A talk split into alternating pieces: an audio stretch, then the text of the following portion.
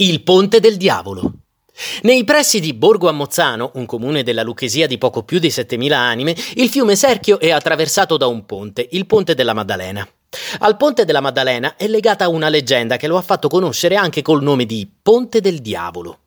Si racconta che il capomastro cui era stata affidata la costruzione del ponte, a pochi giorni dalla scadenza del termine che gli era stato imposto, si rese conto che non ce l'avrebbe fatta. Così sprofondò in una cupa disperazione. Ma una notte, mentre sedeva da solo in riva al cerchio in cerca di una soluzione, gli apparve il diavolo. Finirò io di costruire il ponte al posto tuo, gli disse, ma in cambio voglio l'anima di colui che per primo attraverserà il ponte. Il capomastro accettò e siglò il suo patto col diavolo, ma la mattina seguente, preso da rimorso, andò da un prete a confessarsi. Il prete gli consigliò di rispettare il patto e di fare in modo che il ponte fosse attraversato per primo da un maiale.